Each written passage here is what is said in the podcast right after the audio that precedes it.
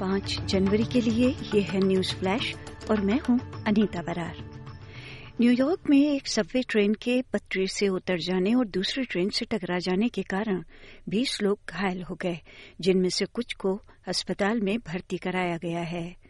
स्थानीय अधिकारियों के अनुसार ये घटना मैनहट्टन के अपर वेस्ट साइड में 96 स्ट्रीट स्टेशन के पास हुई।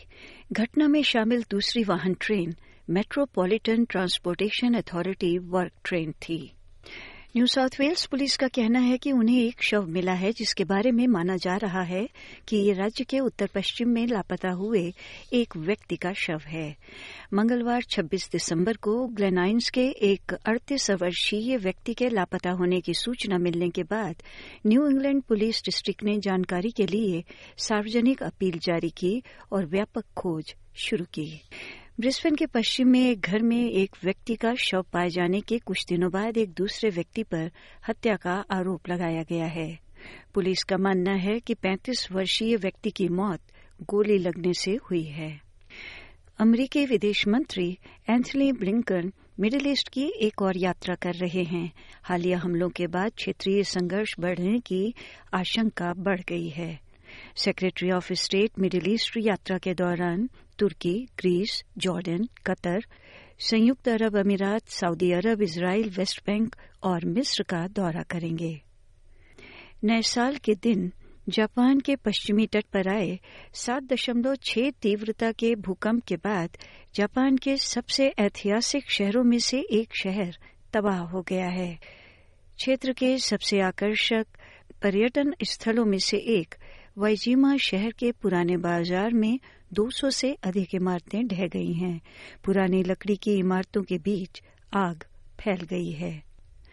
नॉर्थ कोरियन नेता किम जोंग उन का कहना है कि मिसाइल प्रक्षेपण वाहनों का उत्पादन युद्ध प्रतिरोधक क्षमता को मज़बूत करने में एक महत्वपूर्ण हिस्सा है।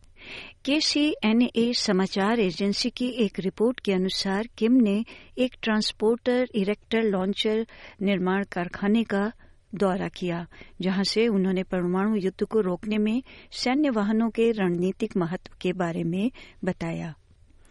व्हाइट हाउस के प्रेस सचिव कैरिन जीन पियरे का कहना है कि अयोबा में नवीनतम स्कूल की गोलीबारी विनाशकारी है और उन्होंने कांग्रेस से बंदूक सुधारों को पारित करने का आह्वान किया है।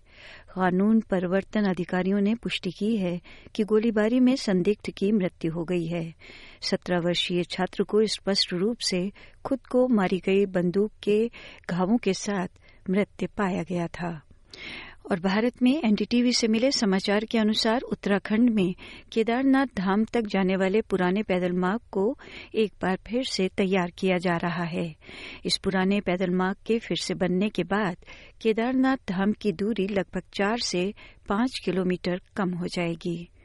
2013 में केदारनाथ धाम में भीषण आपदा आई थी, जिसमें न केवल मंदिर के आसपास बल्कि केदारनाथ धाम तक जाने वाला पुराना पैदल मार्ग भी पूरी तरह से ध्वस्त हो गया था।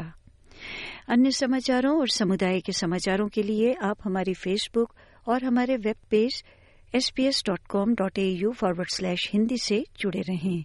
न्यूज़ फ्लैश समाप्त हुआ।